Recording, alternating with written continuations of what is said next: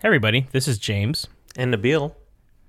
and we are without Marco today. Actually, he's a little under the weather, so um, either that or ever since we're talking shit about Nabil, this is what happens. You start getting sick. See that? From a Nabil distance. cursed. Nabil cursed him and shit, man. We're, we're It's like, blasting it through the airwaves, you know. People just getting diseases is what Yeah. we do now in the 2020 year, you know. That's that's Nabil's like, "Fuck this shit," talking shit. He sent him a letter. He's like sneezing on that shit. I'm like, "Whoa." Don't worry, guys. Marco's still here in spirit. If you can't hear it, there's a dog in the background, so you know we're gonna keep that going. Make sure that we don't forget about him. Yeah, I keep hearing a dog barking. I'm like, that ain't mine, bro. That's Nabil's dog. By which I mean his neighbors. So, uh, so we're gonna hold down the fort. This is actually our first time ever just doing uh an episode with this you and I. We talked Yeah. about it today, and we noticed that Nabil takes a lot of days off. So, Yeah. Apparently, I've missed quite a few pods. You know, I've had a lot of things happen in my life in the last few years. he's basically Uh-huh. saying me and Marco have no life. It's cool. It's whatever. It's just Fucked you know up. different perspectives. That's all it is. We've got different things going on. But you know what? It's now James and I. The pod's gonna go. Probably not as good as Marco and James together, but we'll figure it I'm, out. I'm It'll be fun. predicting best episode of the year. Just kidding. We're running out of movies, guys. I don't know if you Yeah, guys I can know. tell. or it's getting bleak out here. No, we're kidding. So uh, today we are going to go over what we've been watching. We have a mini review of the Studio Ghibli film The Wind Rises from 2013, continuing our Studio Ghibli Fest, and then we are doing our main review on the new Prime Video, um, which is actually exclusive on Amazon. There, Yep. uh, Uncle Frank, which just released uh, last Friday actually. So this is one of the newer ones that we've actually done. So uh, Yeah, without further actually, ado, oh sorry, sorry, I was just gonna say we're actually ahead of the game this time. So you know we are. We're right here in line with everybody to get you the, the hot scoop on the news. on Uncle that's Frank. I know, right? Frank. I don't know if anyone's talking about it, but they should be, truthfully. So uh, let's get into uh, what we've been watching, though. Hey, what you watching? All right, so Nabil, uh, it's just you and I. So truthfully, Yeah. man, we, we got nothing but time here today. So we don't have to get too uh, strict on it. But I know you're in the middle of a move here, but have you been watching anything outside of the movies for the pod? You know, I, I have actually finished a show, which is uh, Oh, wow. surprising. Yeah, Okay. it was a show on Netflix called The Queen's Gambit. I don't know if I, I had a f- I had a feeling it was going to be this one. Yeah. I Yeah, feel like uh, everyone's watched this, I, except me, obviously. It's But it's, it's so on my list. So it stars Anya Taylor Joy. Uh, she plays the lead character Beth Harmon, and Anya Taylor Joy has been um, in a few few films. Most recently, she was in the New Mutants film, which technically has been is like a four year old film, but you know, Truthfully, recently yeah. released. She didn't even know she was going to be in the Queen's Gambit during the filming of that movie. But um, the film is, I mean, the show is actually really, it's interesting. The trailer doesn't do it justice because I, I was when it first came out, I watched it. Uh, you know, I was watching the trailer. I was like, this doesn't seem like something's gonna be interesting at all. Um, it seemed a little boring. But Does it spoil um, anything, by the way? I haven't watched the trailer. I just have heard word of mouth. So Uh, it, it really doesn't. It gives it gives you a bit of a premise, but not really. So so essentially, what she is is she's an orphan girl who Mm-hmm. gets a, a feel for playing chess, and she turns out she's a prodigy. She's really good at playing chess, and this is supposed to be set in like the '60s, so it's kind of a period piece. is this Uh, is this based on a true story or is this fake? No, it's based off of a book. Oh, really? I did not know that. that- See, yeah. okay, I'm learning something there. So and and that's I mean that's essentially the the the bones of the story. But God, the drama that goes into it for some it reason. intense? I understand she has like an addiction or something. She she has a bit of uh, she has some substance abuse issues. Yeah. She's got I mean she's an orphan. She's got stuff that she's going through to her life, and I mean I've never I've always found chess interesting, but uh, I never thought of mo or, or sorry a television, which it feels like a movie, and that's why I keep saying that. But uh, I never thought a television series would feel How would long make chess seem so What is it? Eight episodes? eight episodes. They're about you know fifty five minutes or Oh, okay. fifty minutes. So I mean, that's so. a pretty big chunk still, man. Yeah, very, very. The production value is just amazing uh, on the show Yeah. itself. Anya Taylor Joy, I think this is the best acting she's done. She's done some. She's been really good out the gate, but Mm-hmm. um, this show particularly like has a really good range of emotion for her, um, and she just really does does wonderful with the character uh, of just going through her ups and downs throughout the whole story. The, the whole Nice. setting of being in the '60s and playing chess as a woman and Yeah. um, trying to dominate in essentially, you know, it's a male sport. Um, uh, I guess. I mean, I that time. guess during just that chess time. I would for say, God's yeah. sakes, but yeah. Yeah, right.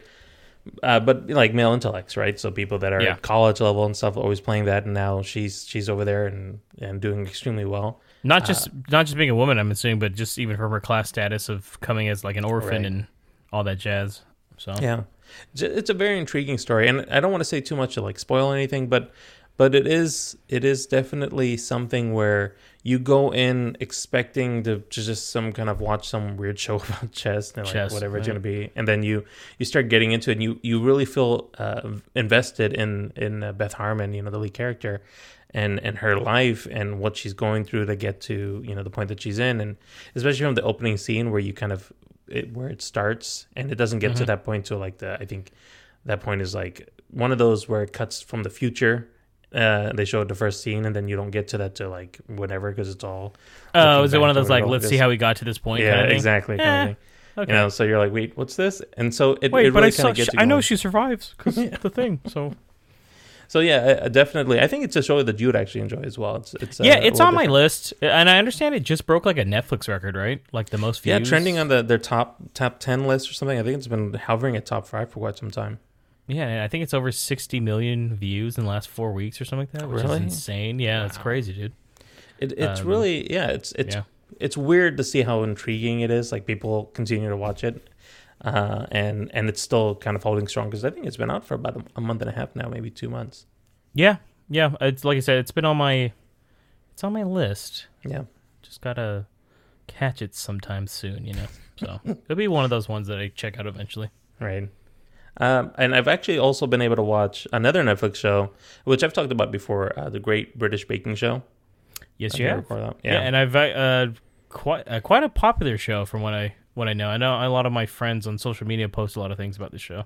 It's you know what's interesting about the show versus American uh, cooking shows is that The accents, the accents get the the way they teeth? I'm say words you know uh to describe what they're making about for instance they're making a piece of pastry and one of the things they always talk about is make sure you don't have a soggy bottom and so you know they say bottom and it sounds very weird and it's very it's like one of the key words that they add or or people are so enamored by one of the uh, judges his name is paul hollywood and that's his actual name and you Okay. you want to you want to uh, apparently Okay. he he's very like top tier in the baking world and if essentially if you get his sign off on something it's like basically uh, It's like you know, God gave you like yeah a tap on the back. Like, getting his handshake from him for him to say that you did a good job he'll give you it's called the hollywood handshake Oh, I mean, okay. Once You know, again, his like real name, thing. huh? Sure. yeah it's his Okay. real name but just watching like they're all amateur bakers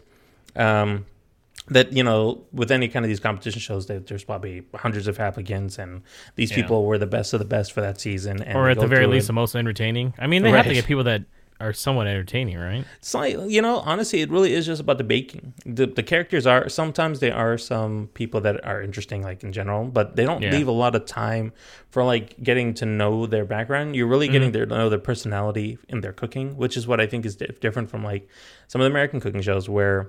Uh, it is like you said, all personality first, and then you know also they're skillful in this set of things. Which, that they're doing. truthfully, which is what I hate about those kind of shows. They get so corny sometimes. I'm like, dude, I Mhm. just want to see the results of this crap. Yeah, dude. that's and that's what it is. You know, Yeah. it's it's a very simple premise. You get three things. It's a uh, a signature piece, whatever kind of thing that is designated you do. That's your own style. A technical, which is uh, essentially kind of a semi-blind bake of something. They give you part of the recipe, and you got to figure out the rest. Oh, and then they give you the showstopper, which is like this big ornate thing. You said it's on Netflix, right?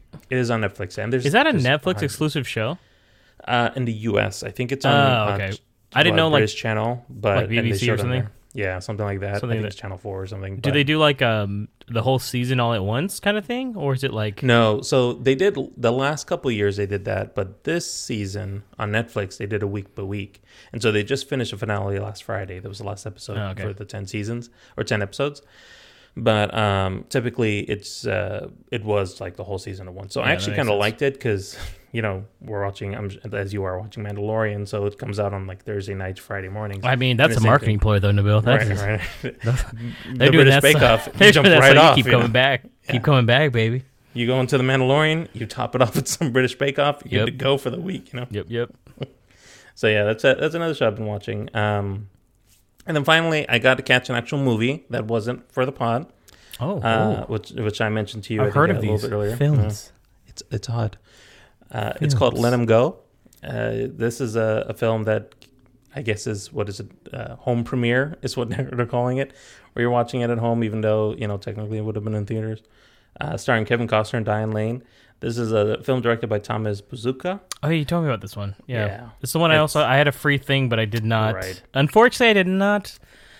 I don't know I- the time or Lionsgate something was screener at home, and he didn't yeah, have time to see the time. wa- home. No, the time they did it for was on like I think It I was like a doing I think something. it was a Tuesday night. on, yeah, but uh, I, I think like I wasn't six. even home when it happened. But yeah, Yeah. I'm sorry, I, I cut you off there. Go ahead. No, that's. I mean, that's exactly how I saw it. It was. It was a, a free screening to get to watch instead of having to uh, rent it. It's. It's essentially the premise is very thin. It's uh, Kevin Costner is a retired sheriff. Uh, Mhm. he has his wife Diane Lane. They're grieving over the death of their son, um, and comes to find out they set out to find their only grandson, which is uh, with the daughter, or I guess it would be the daughter-in-law of theirs, who ended up marrying very somebody confusing. else.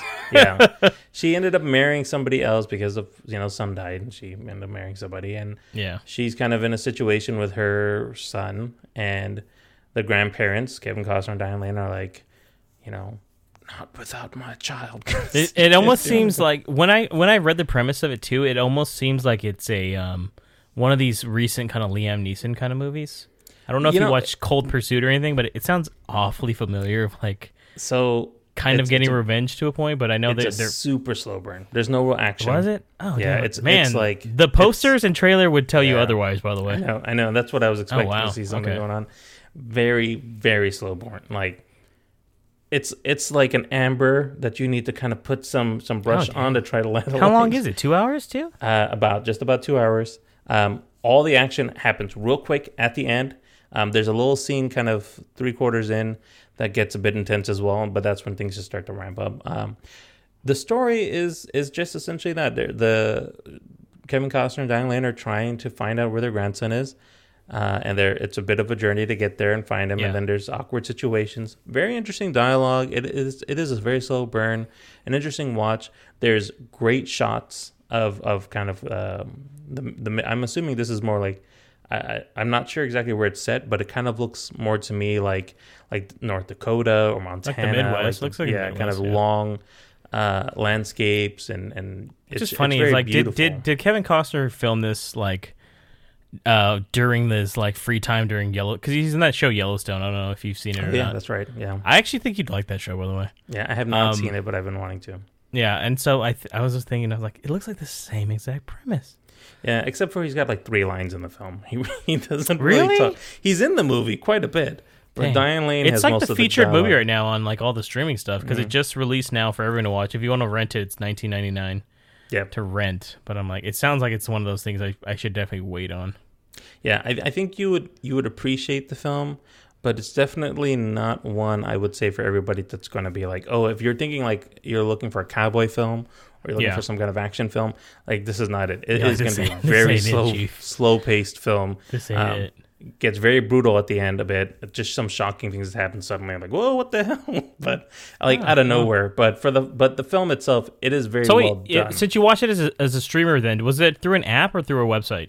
it was uh, through a website. They send you a link. Okay. um, Did you project it on your TV though, or Yeah, I just put it on my TV. I was like, yeah, Yeah. I would not want to watch that on like. a yeah, just connected my laptop to the thing, and it. Uh, That I'd be like knocking out my desk. I'm like, oh god, come on, happen something happen, please.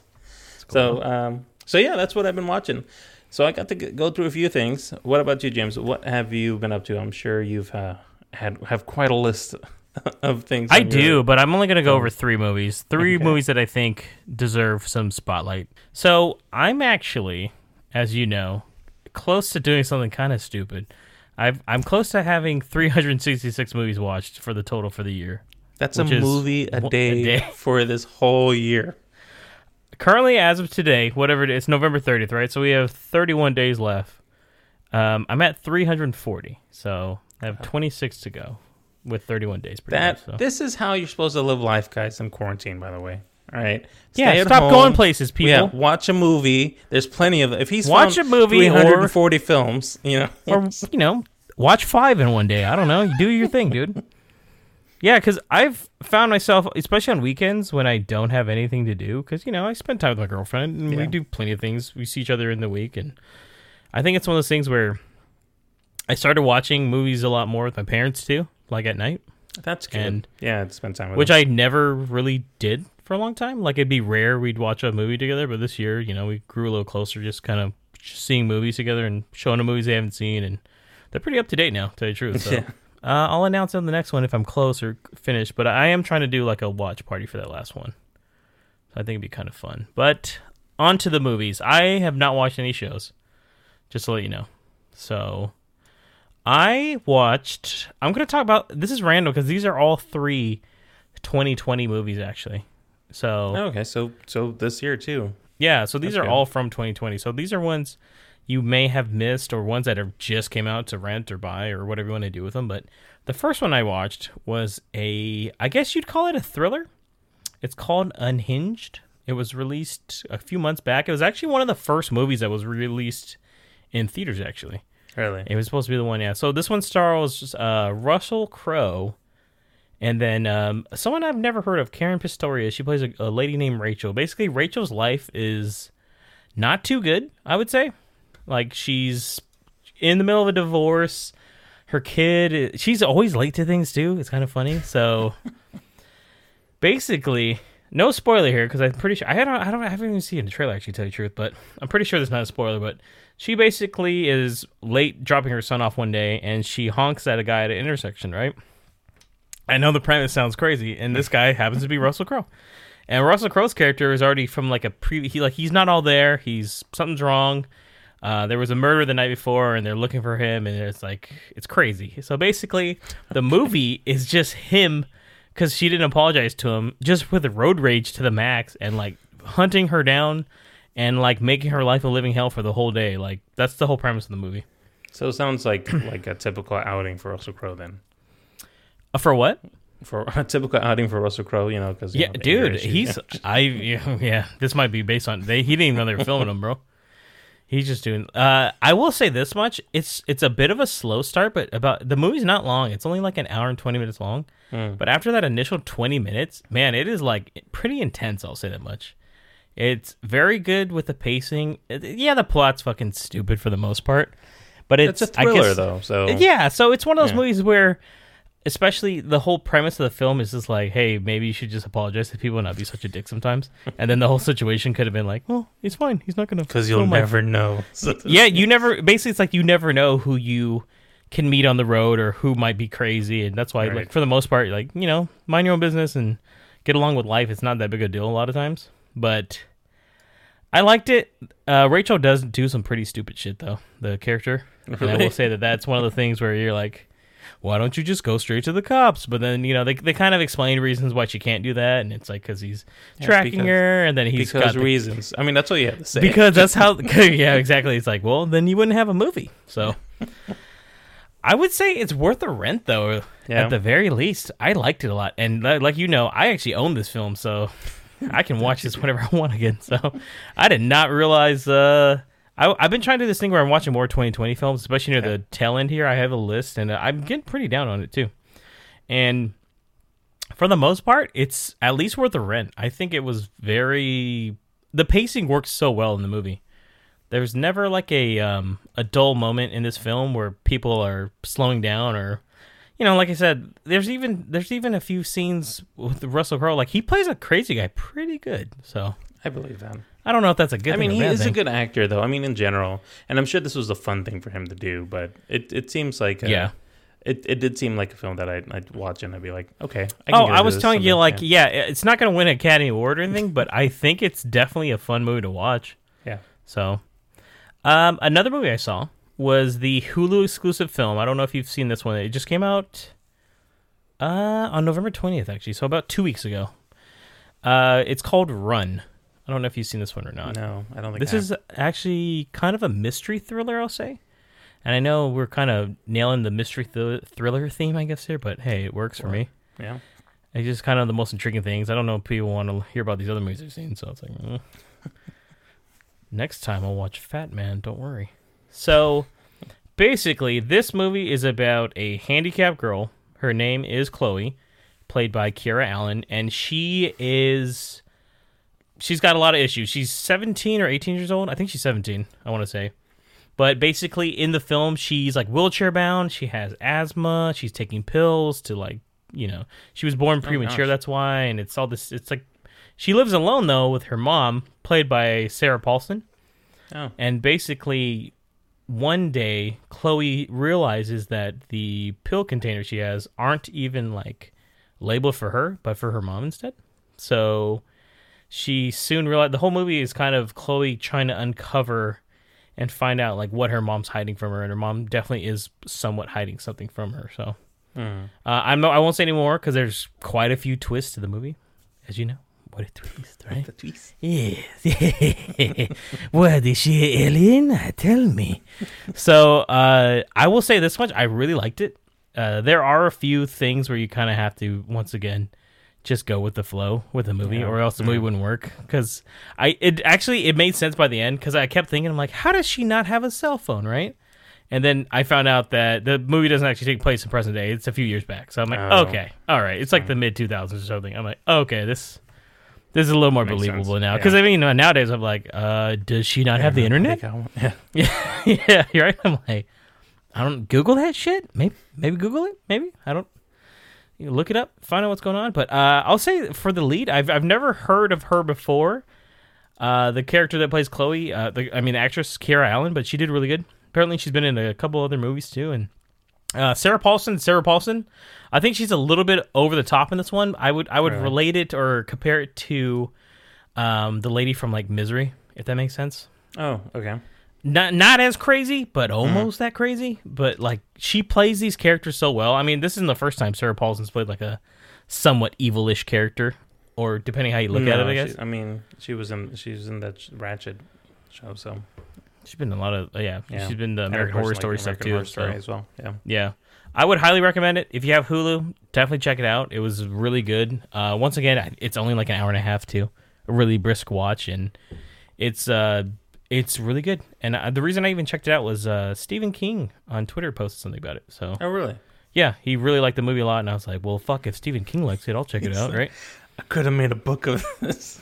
It almost, truthfully, it it, It kinda plays it like that. has that feel of like a a short story, a Sh- Stephen King short story. So Yeah. if that makes sense, Mm-hmm. so I like that a lot too, and it's it's a lot of like moments of watching her trying to get something done before someone comes up the stair because you know she's in a wheelchair, and it's just like, holy shit, hurry up, Mm-hmm. you know, one of those kind of movies. But highly recommend it. I I enjoyed it quite a bit. So, and lastly, I watched. Actually, I rented this movie. Gotta stop buying them, Nabil. uh, this one is uh, available on video on demand. So if you have iTunes or Amazon or Vudu, how whatever your poison is here, I guess. I watched uh, the directorial debut of Dave Franco. Actually, he did a horror movie here called The Rental, and this was Oh. just uh, released in July. So this movie is about two couples that go out and basically rent an Airbnb. So uh, we have Charlie, who's played by Dan Stevens. I don't know if you know that or not, but like Dan Steve Dan Stevens is really good, man. Yeah. I think I like all of his stuff, man, for the most part. He's underrated. I know he was in like uh, Beauty and the Beast. He's the Beast, right? But Yeah. I'm just telling you right now, man. I think he's really good. He was also in another horror movie that I saw um, before. Uh, that's on Netflix as well. That's that's really good. So Yeah. I mean, he he was in Downton Abbey. I saw him on there for sure. Um, see, but I never saw him. on- I never saw yeah. him on that show. But I mean, He was very British. was he? Oh, he is British, He's so I'm not shocked. He's very British in there. Yeah, Um, he's in a horror movie called Apostle. By the way, have you ever seen that one too? that Oh, one, I've wanted to see that. Yeah. That's yeah. the one I And- told you. I Yeah. think is truly like a underrated gem. By the way, Yeah.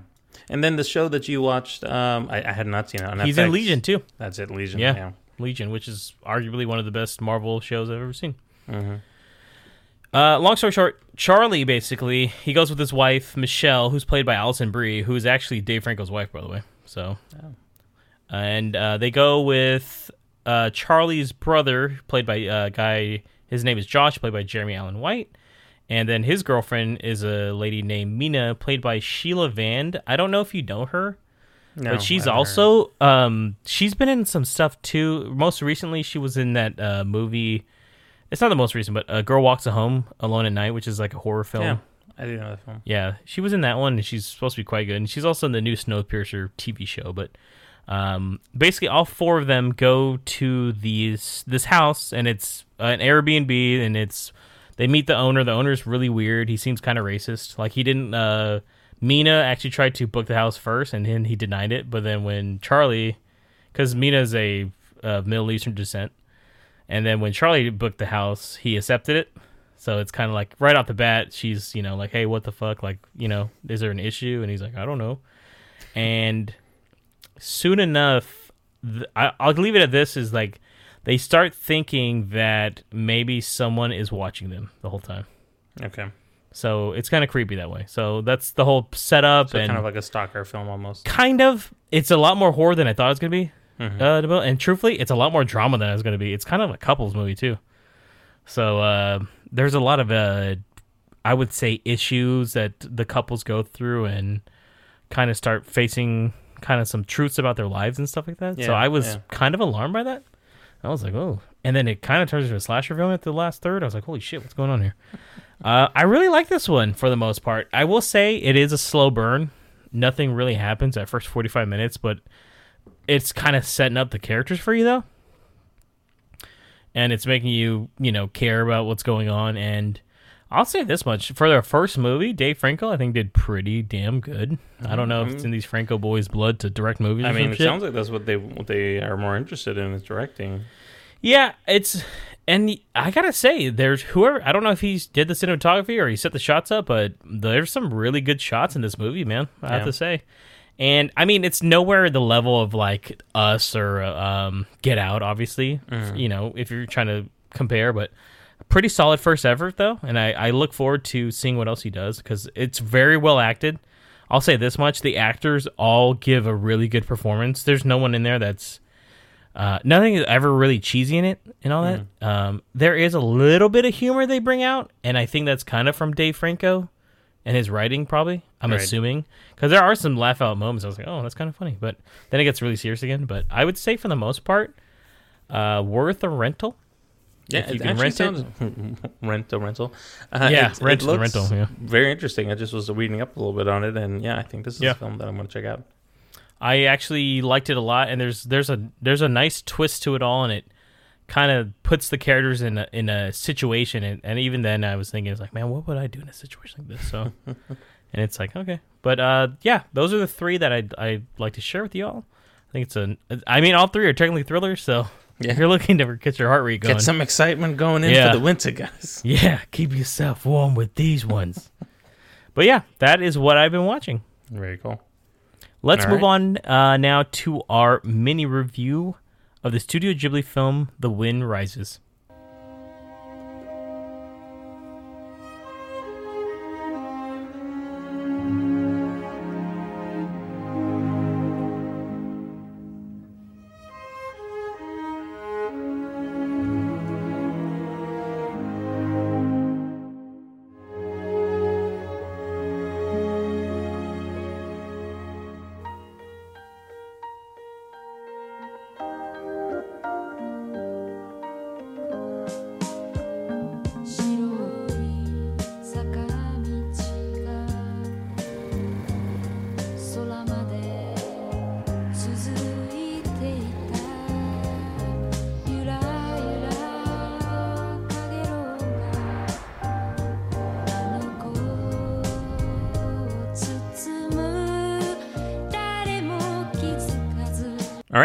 The Wind Rises is a Studio Ghibli film. Uh, came out in 2013. It's got an 88% Rotten Tomato score. Its based premise is a look at the life of Jiro Horikoshi, the man who designed the Japanese fighter planes during World War II. It's directed by Hayao Miyazaki as director of A Spirited Away, My Neighbor Totoro, Howl's Moving Castle, and Princess Mononoke. And I will say, this was supposedly his last movie, by the way, that he directed. Yeah. Until he announced recently that he'll have a new movie coming out next year, but for for a while, this was his last final He one. kind of so- ended it on, yeah. Yeah, So uh, the American voice cast, because you know we're ignorant, we don't listen uh, to Japanese and Hey man, it, it defaults to HBO Max. Whatever they play, I'm like, I guess this is what I'm rolling with. So So it's starring Joseph Gordon-Levitt as Jiro Horikoshi, Emily Blunt as Naoko Satomi, John Krasinski, which I didn't know that John Krasinski was in this film until just right now. Kiro Honjo, Uh, You Martin can tell Short, by his voice. No, I, I did not even That's realize his friend. that. Yeah. Oh. Martin Short as Kurokawa, Werner Herzog as Castorp, William H. Macy as Satomi, Stanley Tucci as Giovanni Battista Caproni, and Elijah Wood as Sone.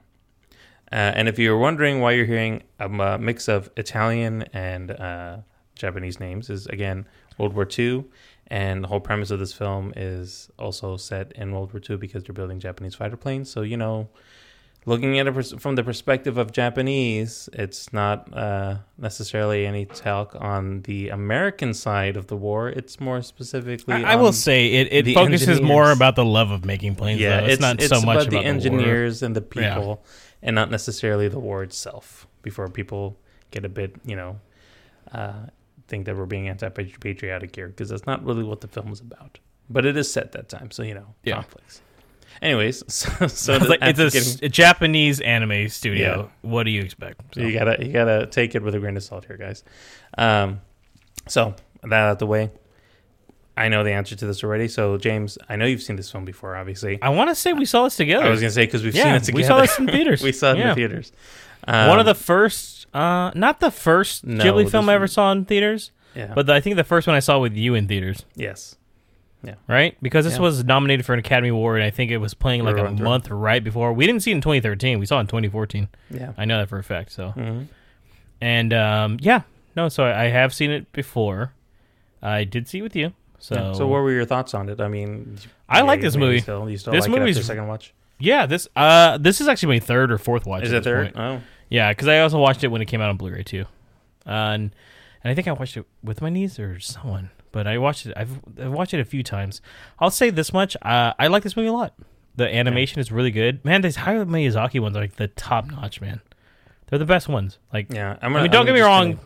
Don't get me wrong. The other directors, there's there's a few more we're gonna be running into as well. Mhm. Do a pretty good job, but it's all like. It's like if you're ranking them, like all the Miyazaki films are like S ranks probably. It's just a different quality, different level of of like of filmmaking. Do you way- think he grabs the better stories? Because like this was like a personal project of his where he really wanted to tell this story. But man, just looking at like his big hitters, it's like man, this dude got Spirited Away, Totoro, Howl's Moving Castle, Mononoke. Like these are on like the movies that are on everyone's like top three list, you know. Yeah, all the time. So it's like dang, but or maybe I mean he's kind of in charge, so it's like I, I get it. But yeah, I, I liked it a lot. I'll say it runs a little long, but truthfully, isn't it funny that this is only ten minutes shorter than the Tale of Princess Kaguya? But I'll, I would watch this like ten times more. Oh than yeah, that film yeah. just because I think the pacing still works. And um, I mean, I know we're going off American voice cast. I forgot Justin Gordon-Levitt was the main guy in this one. So when he talked, I was like, oh yeah, JCL. it's JGL baby.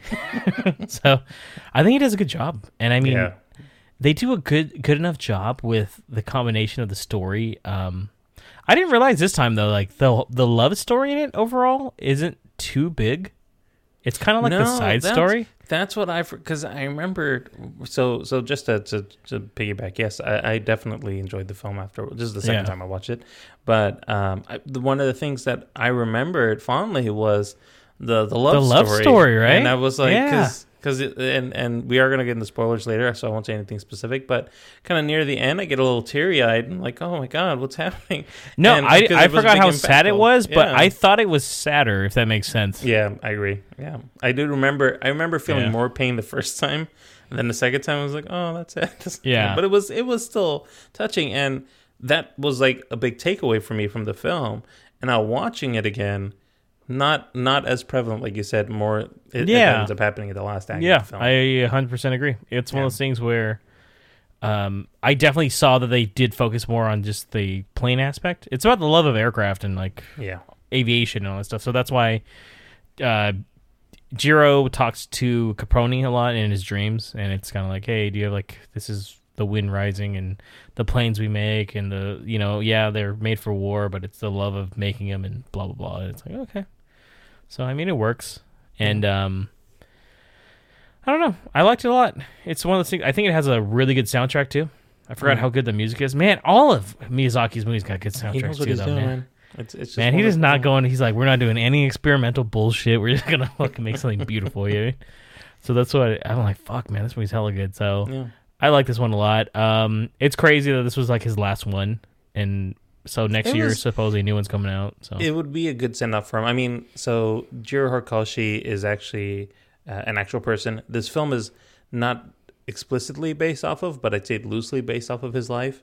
Um, Yeah, yeah. after- so it's it's not like, for instance, the the whole story about uh, Naoko Satomi and and the love story there is not really a thing that happened because the guy's got like five kids. As far as like professionally his career, it's it's pretty on point. Like what he did with building, um, essentially uh, the Mitsubishi uh, Zeros, I think they're called planes, which are you know those kamikaze planes that when uh, uh, they're bombers. They're bombers. Yeah, they were the bombers. ones, main ones they use on uh, Attack on Yeah, Pearl Harbor as well. Pearl So. So you know, they they talk about the design, they talk about how, how he came to it essentially in the movie, and it is that is that, and I guess because it's Miyazaki, it's even more um, impactful. But just the visual aspects of of flying and like how when uh, Jiro is like picturing something out of an airplane that he's building and designing, you know, where it takes him and then the visuals and then the dream sequences and like just just seeing those those visuals it's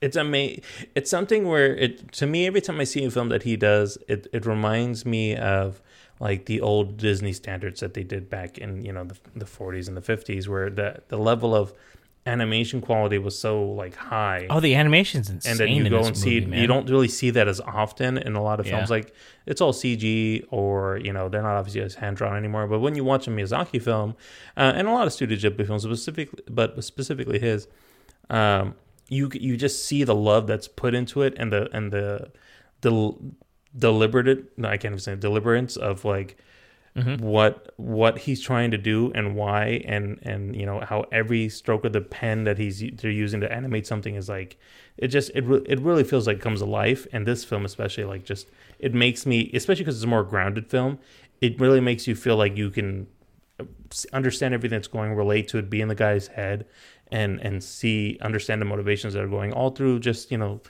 the the visuals that they're doing over here and it's it's a you know from just that aspect itself just a wonderfully uh, uh, beautifully animated film and then with the score like you said and the, and the wonderful uh, voice acting in english and i'm sure the I'm sure the japanese is equally as good um it really just We've already taken the journey so long, okay, yeah, It guys? doesn't matter anymore. well, let's let's go into some of the spoilers and talk about a few more details into the film. So again, um, definitely a film we recommend you watching uh, if you haven't seen it yet. You know, it's, it is on HBO Max. But um, we're gonna get into spoilers. We don't want to ruin this part for you because it is an interesting uh, movie that's worth watching for the first time. So if you haven't seen it yet, so please uh, skip ahead. Skip ahead to Uncle Frank, right? Yeah.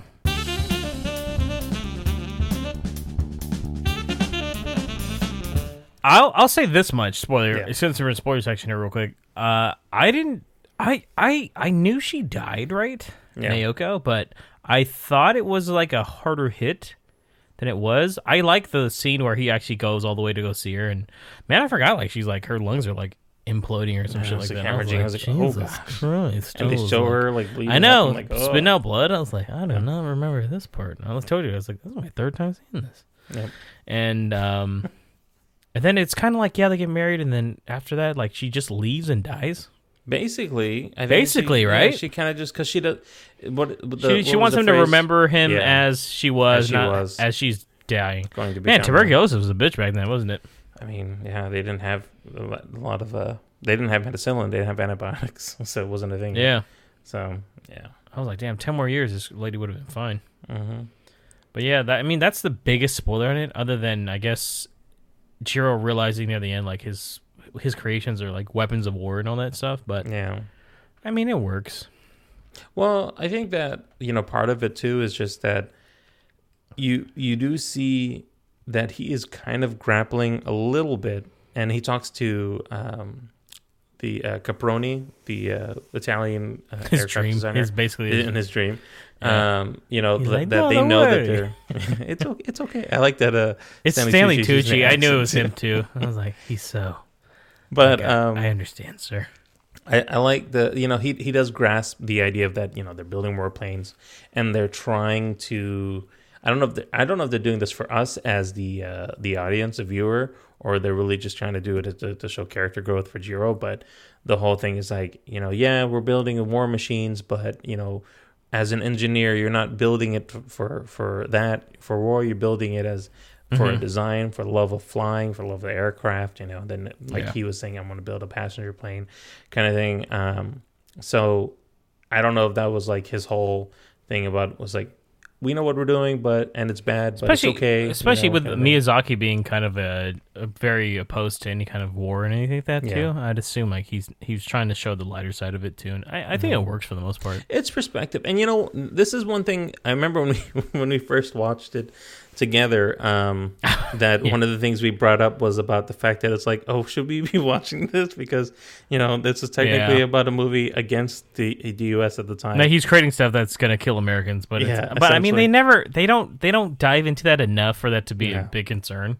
And it's never a movie where I even I mean I jokingly say, but I it, I I I always put it in like it's for the love of aviation and all that jazz. So Well, and I think too that and that's kind of what I like about the film is that you know, obviously it's Japanese based, but the fact that they're giving you that perspective because we don't get to see a lot of that. I no, mean, not at like- all. We always get to. I mean, like you, as you know, Nabil, the history is always told by the winners, right? And Right.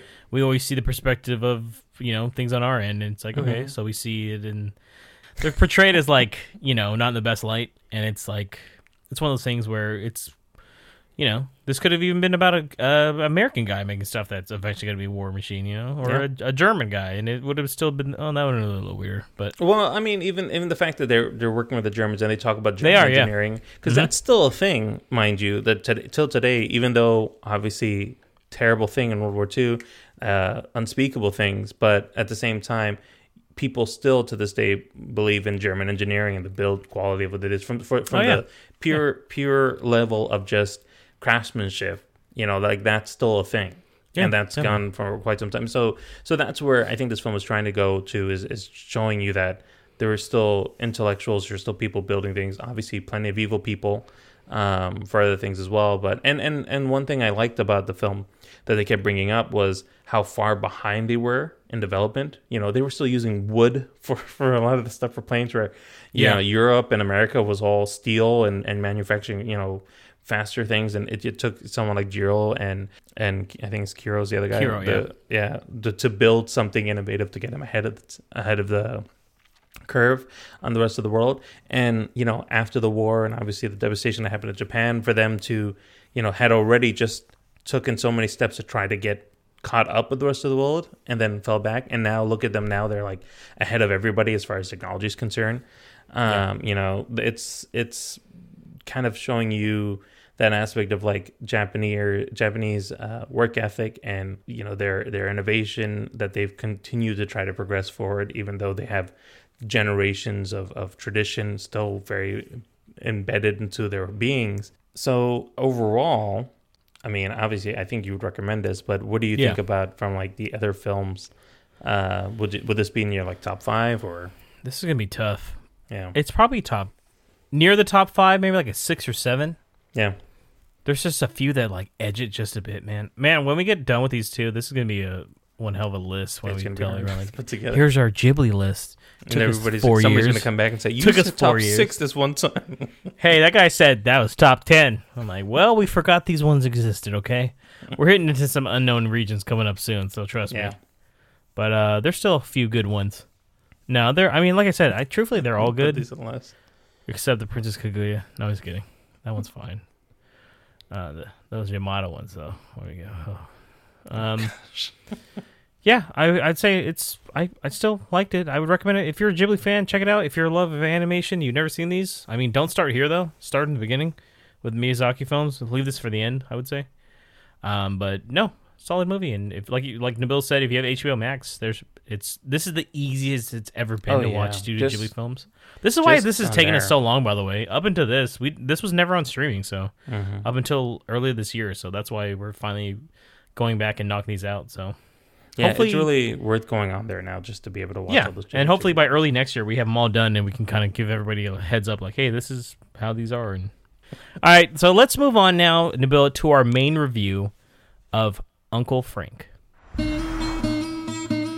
Happy birthday, Daddy Mac. Well, that one's wrapped up so nice it must be from Frank.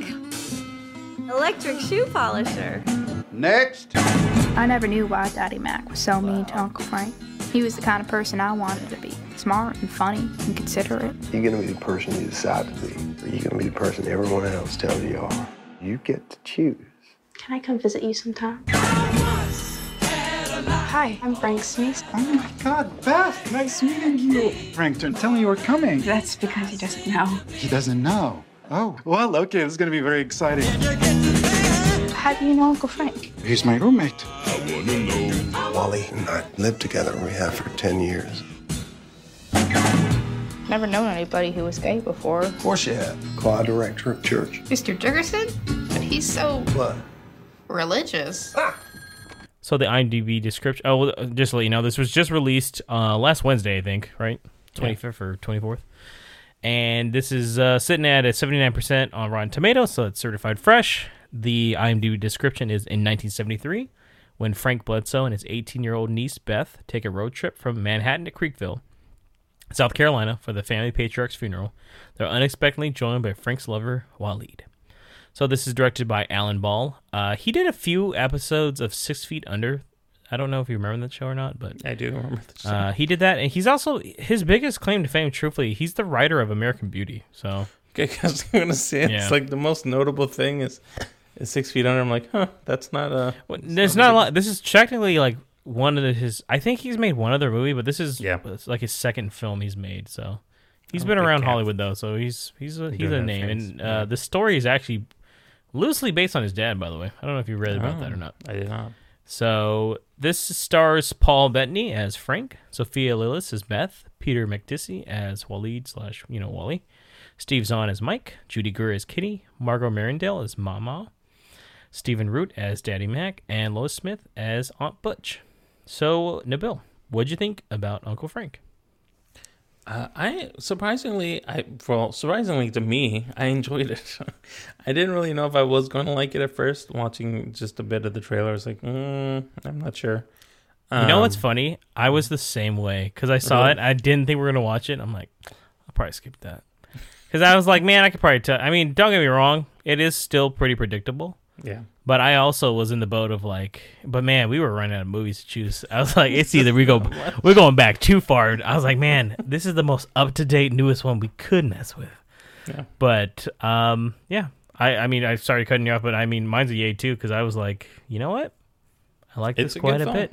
Yeah, Paul. I mean, Paul Bettany sells it, and this is the first time. Uh, I mean, I know she was in it, and I, she was fine in it, but I really like Sophia Lillis more in this film than I've seen her in anything else. Really? Especially, yeah, when she was, you know, a, a, an adult per se, you know, going to college versus uh, being a kid.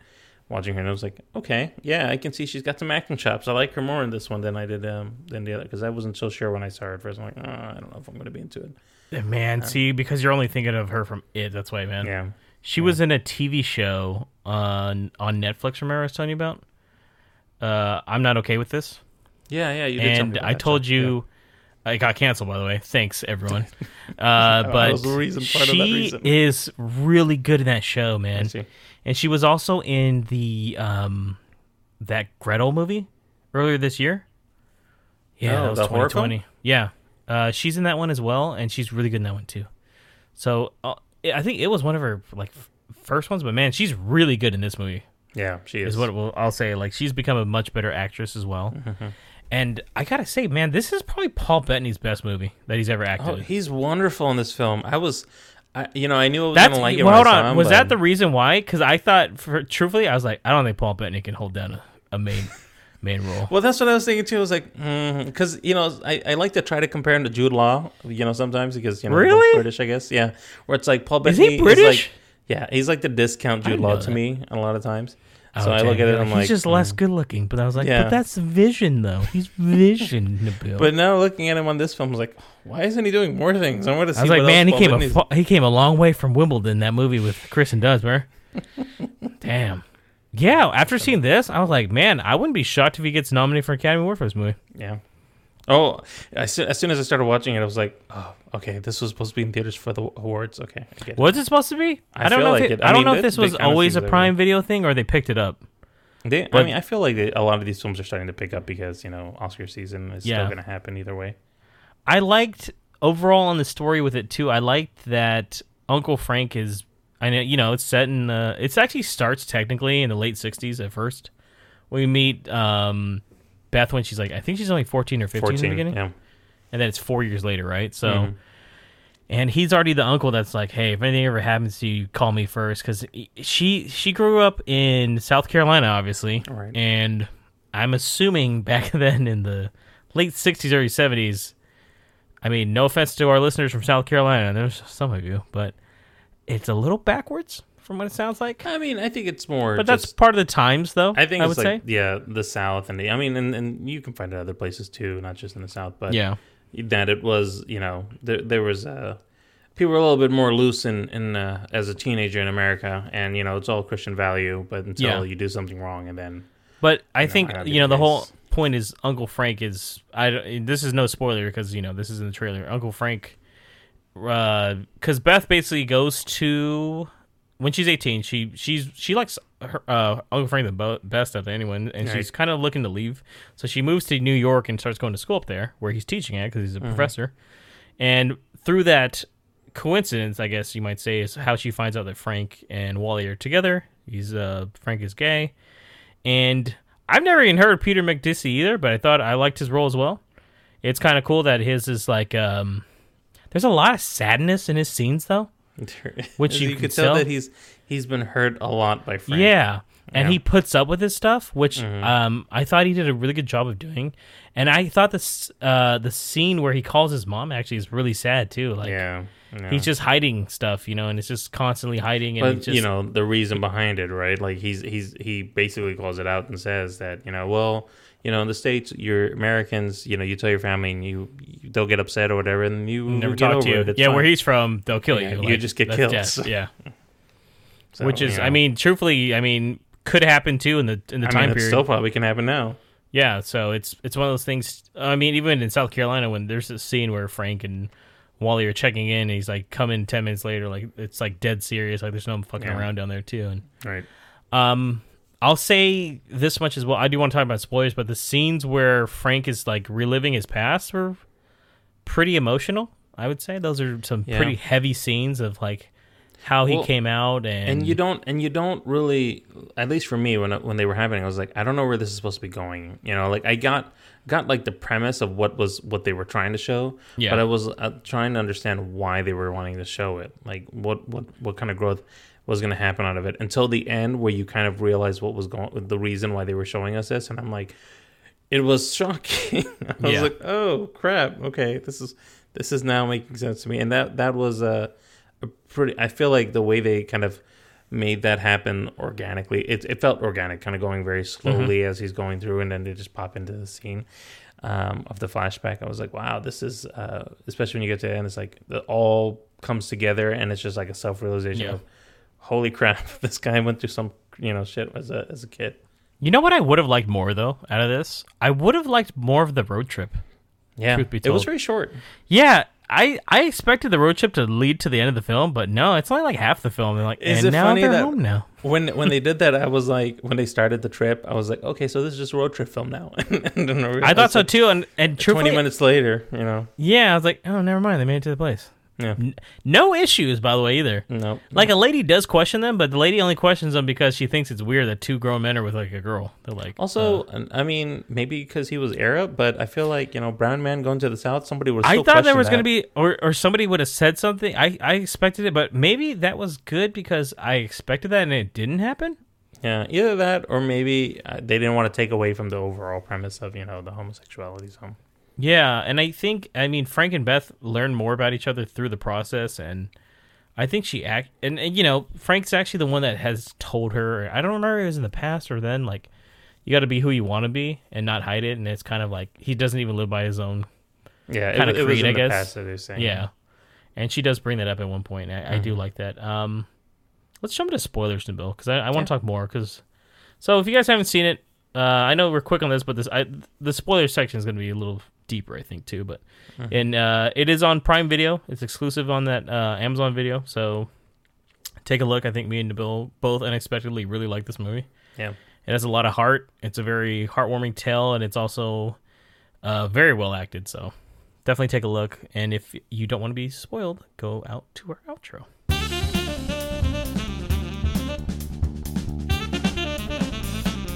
So now that we're in spoilers, though, so I gotta say this though the scenes with the dad were like rough, right? Gosh, man, Stephen Root is great. he's always he's always He playing like some kind of kooky character, and It's man, weird, right? I'm like, I, it's always so weird for me. I'm like, this is the same dude from Dodgeball. Like, Yeah, you know what I mean? Like, who had the glasses on, and now he's just a super racist. Not even Su- racist. I mean, right, he's just but when he said that homophobic. in But the will, like I kind of the will scene what was- was, but like, dude, right there. I would assume the scene where he leaves. I was like, that's the Oscar scene. that's it. that's the Oscar scene right there. was like- I mean, basically the Christ scene right there. You saw him, Yeah, or where he goes to the feud, uh, the thing at the end, or the Mhm. the cemetery part. But Yeah. I was like, holy shit, man! That's when I was like, man, Paul Bettany pulling out the acting chops for this one, man. and I like that though. It Yeah. is it's rough though, because like I noticed, I knew something's gonna happen because like the brother gets money, the sister gets money, the aunt even gets like five hundred bucks or something, right? on. And Which then is hilarious because you saw her face. She's like, "What?" She's like, I didn't think I was gonna be shit, right? And then it comes to him, and then like he used that moment to be like call him out in front of everyone and shit. I was like, Yeah. "Oh."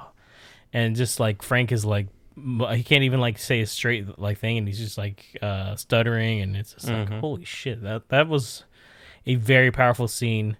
And like you said, there's scenes where they they show you that like the reason why his dad has never liked him is because he's he caught him once doing you know with another kid back in the day, and then that kid Yeah. actually actually killed himself because of that. So which which uh, I think is, you know, as as a kid, Paul Bettany's character Frank was was basically trying to push the guy away, his his kind of pseudo lover Yeah. or friend, uh, by saying the same thing that his father had just told him, you know, to try to distance those. And it was more, I feel like at least maybe it wasn't, but I felt it was more to protect him, you know, because he didn't want his dad to kill him or anything like that. And it turns out that he ended up killing the kid because that guy killed himself. He couldn't. He didn't want to live a life that he uh, live a lie. himself. Yeah, yeah. exactly. And which is funny because in the future, Frank eventually tells Beth like, "Hey, you got to live your life and you be who you want to be." And it's even like Beth even changes her name, you know. Yeah. So she goes off of I think it's originally was Elizabeth or Becca or something like that, and then she changed her name. I think it was, Betsy, yeah. yeah. And then she goes off of she goes by Beth, and Mhm. um, I like that. I like the scene where Steve Zahn talks to Frank too and apologizes to him. Can I just say that Steve Zahn is always an underrated actor? Oh my, same here. I agree, hundred percent. I like that scene too. Yeah. because you know, unfortunately, I've been to a lot of damn fucking funerals. He's like, I got So- two words for you. No No, prob- problem. it's like, all right. I like that scene. I like that one. No, but I'm saying I, I like the scene even before where he hasn't seen his brother in a couple years. Yeah. And he's apologizing like, "Hey, sorry, I never like contacted you and all this stuff." Yeah. And Right. It was such like, the "I funeral. really- Yeah. yeah, that's such a good scene. I was like, Mhm. God damn man, because people do shit like that at funerals too. I was like, oh, yeah. and then I will say that I think every it does wrap up a little too conveniently. Mhm. Yeah, they have uh, one of the the sister's husband is not cool with it. You know, like he's like, I don't like this shit. This is fucking weird. But you know what? That at least made it a bit more real. I was like, because somebody's got to just. True, like not everyone's like, all right, we're from the south, but uh, Yeah. we'll guess we'll just roll with their shit, man. Yeah. Um, I have a feeling that the mom already knew though. Yeah, it seemed like it. I mean, based off of her, you know, reaction to him, it seemed like she, she said a mother always knew. I felt like it was more intuition that something was off. Probably because you know, forty six year old man not married yet might be something to trigger for the mom. It's kind of funny that he even tried to fake it out with uh, his brother Mike and Kitty. Yeah. Like, I have a girlfriend, and then she's like, she's talking too damn much. I was like, oh shit, this is just someone fake. But yeah, it was like, oh shit, and then, um, yeah, I I liked, and then the brother kind of was like, I think because of he saw how devastating it was, and then I like how Beth kind of stands up to him. In a way Yeah. too, to Mike. Well, and you know, I find it fu- funny because the film starts and you think it's going to be basically about Beth and going to college and then, you know, connecting. No, but it's whatever. not, But it's not. Yeah, it's really the story is about Uncle Frank, as the title, I guess, goes for. But Yeah. the way they present it, it's like, oh, it's all about Beth, but it's not. And it's that's very And interesting. don't get the me. I they do mean, don't get me wrong. She she is a different person by the end too, because she realizes how unfair things are for certain people too. But uh, Beth is just. I I guess she's the anomaly in the movie, if you Yeah. want to say that. Like she's the one that. Truthfully, she's more like Uncle Frank in a way. Like she's. She's very understanding. She, I mean, at first when she finds out, she kind of is like, okay, this is kind of weird, but she tends to warm up to it pretty quick. Yeah, she was fine. For the most part, she was fine with it. Yeah. Maybe she was a bit under duress. she Yeah, was- she was like drunk too. Yeah. First time drinking anything, and then like uh, Mhm. Wally's just like super nice to her in the morning, and I guess Yeah. she was just like, I, I'm not, I'm just shocked. She's like, was that a dream or did that shit happen? and the people were smoking weed and stuff, and that's like super illegal back then. She's like, holy shit. And they're like, welcome to college. this is the real life. This is how shit happens here. Well, I, and you know, speaking of uh, Wally too, you know, I, I'd not heard of Peter Macdissi before, but Yeah. um, I I really found it interesting. Like he, from like from my perspective as a Muslim, he's he is still practicing Muslim. They showed him praying, Yeah. um, while does, also yeah. living a homosexual life, which is a bit counterintuitive for the religion, but a very interesting way to present it. And you know, he they show a scene with him that I found interesting where he was in the hotel and he fell asleep and he wakes up with the Bible on his chest, probably the only thing he could read, but also sitting down and kind of trying to read that and be Yeah. spiritual with it. He's obviously you know for 10 it's funny because they've been together for 10 years supposedly in the film and the way they argue it seems like you know it's been on and off all the time because of essentially because of frank uh, and how his his uh, bottling up his emotions. And yet wally's kind of always been there. The guy the guy fucking takes a punch from him I know. he's uh, drunk, when that happened, was I was like, I don't know her- this Yeah, is like, abusive relationship now. I don't know what's going on with this shit. and yet he comes back and he's still there there to support him. But I It's think he like- understands that like he didn't he doesn't even mean to do that stuff. And he's yeah. Frank himself is just having quite frankly probably the worst quite frankly look at that the worst uh, week of his life probably outside of Yeah. you know outside of when his friend died in the beginning and it's just like now everyone knows and then on top of that he didn't even want to go but he, he kind of was pushed to go because Wally even told him like to go and no and I show I think that shows some strength on Wally's side because it's like he's been hidden for so long and it's kind of yeah they've been together 10 years so that means like he, even before he had that conversation with beth he'd already still been with wally so it's like Mm-hmm. you got to think of it in this perspective of like he's been hiding and he's been okay with it too but i mean the whole thing is they're both hiding in a way but Right. and they both Only kind of come out But and, I think from like you know. Wally's perspective, because he, he pushes it pretty hard throughout the film, like to go see your parents and I want to meet them kind of thing. It's like the whole idea is that I don't have a family but you, and you have a family that's not just me. And so I want to Yeah. be a part of that because I can't be with my family. and i think that's what beth realizes too and that's why beth is like just like because near the end he doesn't want to go back to face everyone but beth's the one that tells him like you got to go back because like you can't be af- ashamed of who you are you know Right. and i, I think that's a good message It's a I good think so message, too. I- It's a, regardless. it's a very well. I, I mean, I don't know. Maybe, may, uh, you know, we can't speak from from the perspective of uh, you know somebody who's who is a homosexual um, or had to go through those experiences. But I would think like from from just the the film itself and how they were presented, I thought it was a very um, maybe glosses over a few things, uh, but for the most part, is very. Uh, good depiction of somebody who is struggling, you know, trying to live a life the hideaway. I mean, he goes to New York, for Christ's sake, to, to live a different life as a professor away from from Yeah, the South, he literally from does it to disappear. He Yeah, wants to get out of the south, and he only comes back like rarely, right? For for some serious family thing. So like for somebody who who tried to run away and just kind of live his life the way he wanted to, and then forcibly outed and had to, you know, deal with the pain of his father dying and who his father or who he was to his father, and now dealing with whatever. I almost felt like with his family is, is he trying to go back to get like some kind of redemption with his father, but it's too late, obviously, at that point, and then Right. the will I think it was kind more closure it. at that point, right? Like I think so off, too. It's like that's it. And then, I mean, ultimately though, he realizes by the end that his dad was just an asshole. He just fucking stabs him in the back. Just Basically, he even says like, "Coward, you couldn't even say it to my face," you know. Yeah. Like, even like in the beginning when he's sending him gifts, like everyone's gifts are fine, but his are like trash compared to his. Yeah. Like, why would I need Yep. this? Like, what are you trying to say? Mhm. And it's like, Jesus Christ, dude, just fucking let it go. But Yep. I, I know it's of the time, and like I said, I think it still wraps up a little too convenient, very kind of Hollywood It is like. very but clean, yeah. Um, I do have a text from Marco that he said that he did enjoy the film as well, and but he felt like the ending was a bit Hollywood. But he said as well though that maybe that's a good thing because sometimes a lot of these movies end pretty fucking sad. So truthfully, it's kind of a change of pace in a way.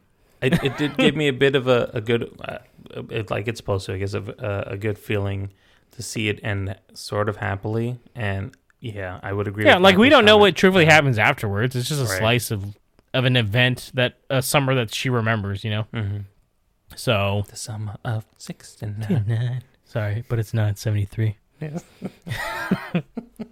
It's the same thing. It's so weird. Uh, overall, though, I would recommend it. I would say if you have Prime Video, which I mean, I don't know who doesn't at this If, point. if but- you've got Amazon Prime for shipping, do you have especially the Prime holidays, packages? Yeah, you've got. then you've you got have Prime. it.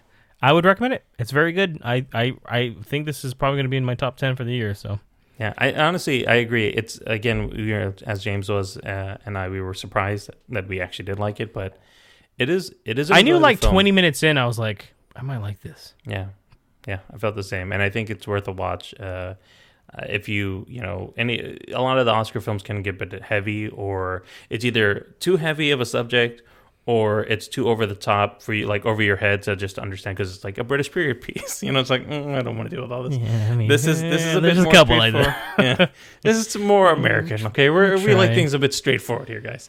So we just want a story. Just give me what a, a beginning, middle, climax, and end, and then I'm like, okay, I get it now. yeah. And this He film also gives you kind of all that, and and you get you get a bit of a roller coaster of emotion. Like James said, it's a bit predictable in some parts of it. It is, but I mean, it, But not in it's a bad so way. well acted though. Yeah. The performances alone are really worth. Like I, I really think this is like I said, this is Paul Bettany's best movie he's ever been in. For so. sure. If you've ever been a fan of him or don't haven't seen him outside of the Vision role in the Marvel films where he barely acts, by the way, Mm-hmm. uh, give this a watch. This is this is what I would recommend taking a look at. And like I said, I, I've never really seen anything from Alan Ball before, but it seems like hey, it's a pretty solid effort. So Yeah. Uh, with that, though, Nabil, that's the end of the podcast. So I think you and I held it down pretty well. Um, we've looked No, to our- we, we miss Marco. 12 it's fine. But if he wants to take years. another couple weeks off, it's fine. Do it. Take your time, buddy. It's fine. Where you got He's this. like, I don't feel good. You guys are gonna kiss my ass. Uh, thank you for listening, though. Feedback, response, reviews. Uh, this is probably normally the part where I tell Marco to tell you guys how to uh, watch our stuff. So if you are on our Facebook, go to facebook.com slash moviepalspod, Twitter, moviepalspod, Instagram, moviepalspod, and podcast feeds. We're on everything. Google Podcasts, iTunes mainly, SoundCloud, of course, because that's what sponsors our RSS feed. Uh, Stitcher, iHeartRadio. everything, iHeartRadio, all the good stuff, Spotify. We're literally on everything. Just look up Movie Pals Pod and hit that subscribe button, and you'll never miss an episode. You'll hear, you know, Nabil and I definitely. We don't know. And you get Marco might just be taking breaks now and voices. shit. So, yeah. There's I just 87 want. episodes, guys. So Yeah. you get to hear us. We're just gonna do ASR now. Don't even worry about it. So next pod, it's gonna be on the 14th of December. Actually, look at that. So uh, we're almost near the end of the year. Somehow we made it. I don't know how. 2020 has been a rough one, but that will be episode 88. We're gonna finally do the movie that uh, we were supposed to have reviewed like a month ago, but I didn't realize that it was only coming out in limited theaters. and also another Prime video. Look at that. We're gonna be watching the new Prime exclusive video or movie. Sorry, Sound of Metal. So that one looks good, really good. And we are doing the for Studio Ghibli for uh, that'll be the last one for the year. We're gonna be doing the 2006 film Tales from Earthsea. And until next time, this is James. And Nabil. Have a good one.